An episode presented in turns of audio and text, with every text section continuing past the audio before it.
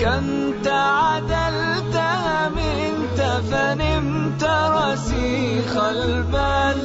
بمثلك نستصغر نجما وذرا وجبال. ولولا أثر النور لقلنا كنت خيال. سلاما يا عمر الفاروق سلاما يا عمر بسم الله الرحمن الرحيم. أيها الإخوة والأخوات السلام عليكم ورحمة الله وبركاته. أهلا وسهلا بكم. من جديد في حلقة من برنامجكم قصة الفاروق. لا زال عمر رضي الله عنه في بداية الإسلام مترددا بين هذا وهذا والنبي صلى الله عليه وآله وسلم يدعو له. ويلين أحيانا أخرى. فعمر ليس كغيره في مكة. إنه سيد من سادات قومه. بلغ من العمر السابعة والعشرين. نحن الآن في السنة السادسة من النبوة. يمشي مغضبا عمر لما سمع بكثرة الذين دخلوا في الإسلام. فيستقبله أحد الناس فيقول له نعيم بن عبد الله يا عمر ما لك تمشي هكذا؟ قال أبحث عن محمد. وكان النبي مع أصحابه يختبئون في دار الأرقم عند باب الصفا يتعلمون دينهم. قال أبحث عن محمد. قال وما شأنك وشأنه؟ قال دلني عليه. قال بئس المشية مشيتك. غرتك نفسك يا عمر. قال ويحك. أصبأت يا نعيم.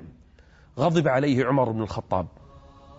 فلما رأى غضبه قال يا عمر اذهب إلى بيتك وإلى أهلك وختنك لتعلم من الذي صبأ. فمسكه قال ما تقول؟ قال اذهب إلى بيتك وانظر. عمر اشتد غضبه الآن.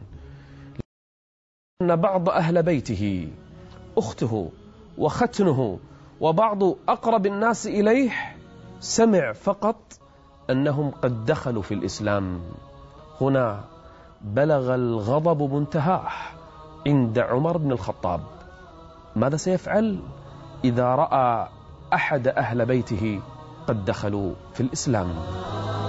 سلاما يا عمر الفاروق. سلاما يا عمر الفاروق. كان في البيت أخته فاطمة. وزوجها سعيد. وعندهما خباب بن الأرت أحد السابقين في الإسلام. يعلمهما القرآن يقرئهما سورة طه. أسرع عمر إلى بيته. تخيل الآن الجو البشحون. صرخ عمر علم من في الدار أن عمر قد جاء إليهم فاختبأ خباب وكان ضعيفا نحيلا صغيرا بالعمر. لم يتجاوز السابعة عشر من عمره. فاختبأ خباب فدخل عمر فنظر إليهما. ماذا تصنعان؟ فقال له سعيد يا عمر أما, أما ترى أن الحق قد يكون في غير دينك؟ يعني ماذا تقول إذا كان الحق في غير دينك يا عمر في دين محمد صلى الله عليه وسلم؟ فمسكه عمر وطرحه على الأرض. وبرك على صدره يضربه. فجاءت أخته فاطمة تبعده عن سعيد وتقول له يا عمر ويحك ويحك ماذا تفعل إن كان الحق في غير دينك؟ فضربها عمر ضربة شج وجهها ونزف الدم من أخته. فنظر عمر ماذا صنع. ضرب أخته والدم سال. وسعيد على الأرض ماذا تصنع يا عمر؟ عمر في داخله الآن يصارع نفسه بين حق وباطل بين ظلام ونور. عمر الآن لا يدري ماذا يصنع.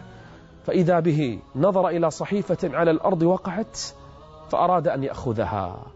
فلما أراد أن يأخذها فإذا بفاطمة أخته تأخذ الصحيفة منه. قال ويحك ماذا تصنعين؟ أعطني هذه الصحيفة. فردت بكل قوة وثقة.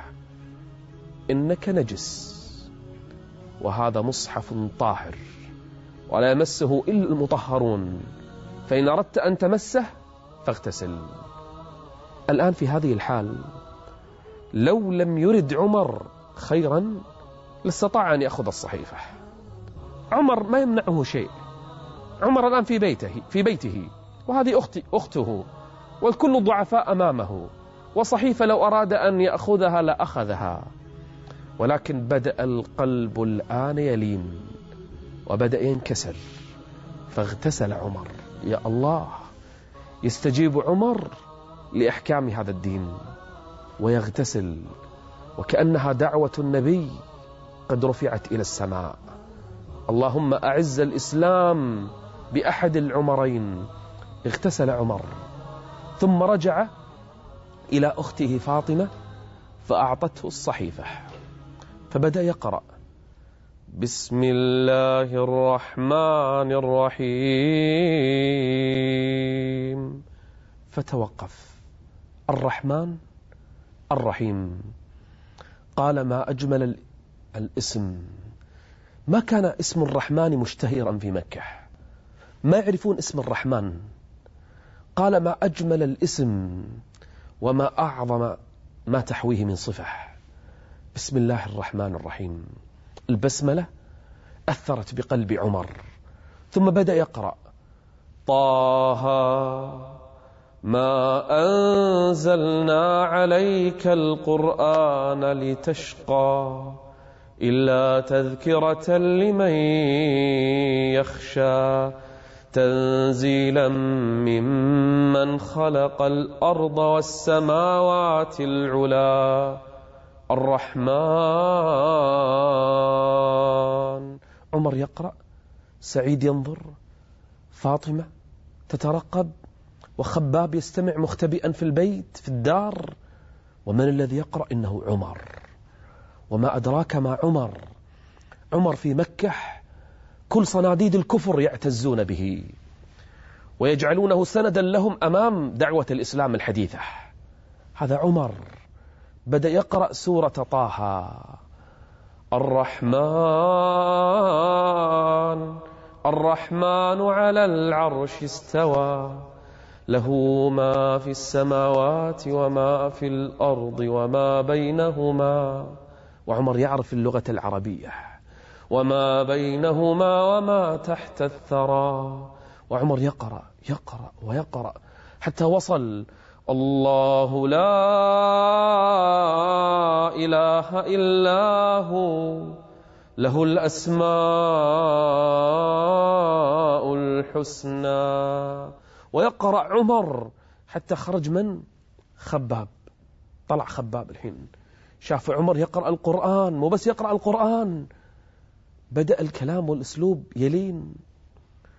لما انتهى من قراءة الصحيفة قال عمر والله ما يقول هذا الكلام أحد ويستحق أن يعبد غيره. الله أكبر. ثم قال لخباب يا خباب دلني على محمد. قال وما تريد به يا عمر؟ قال دلني على محمد. فمشى معه خباب وهو في الطريق يقول له قال يا عمر إني أرجو الله أن تصيبك دعوة رسول الله. قال وما دعوته؟ فأخبره بالدعوة.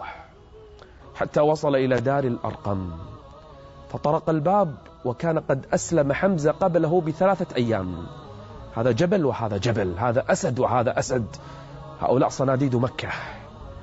وحمزة جالس مع بعض ضعفاء المسلمين مع رسول الله في دار الأرقم. فلما علموا أن بالباب عمر متوشحا سيفه.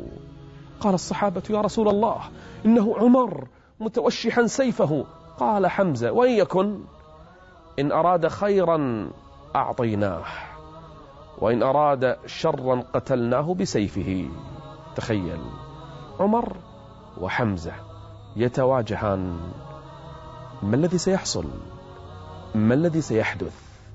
يطرق الباب من؟ عمر.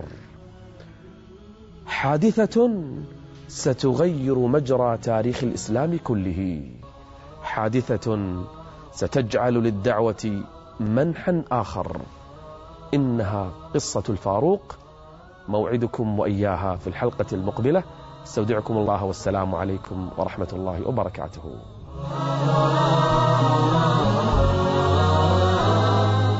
ملأت الأرض بعدلك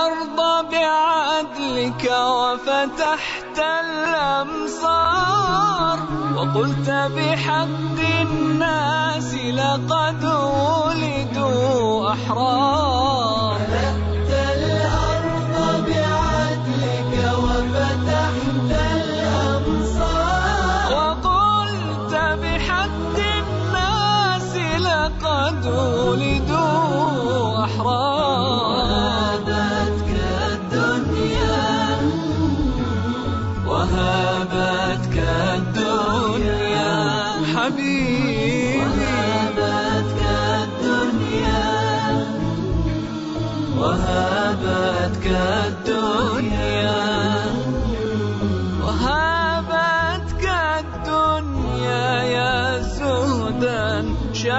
وقال سلاما يا عمر الفاروق سلاما يا عمر الفاروق.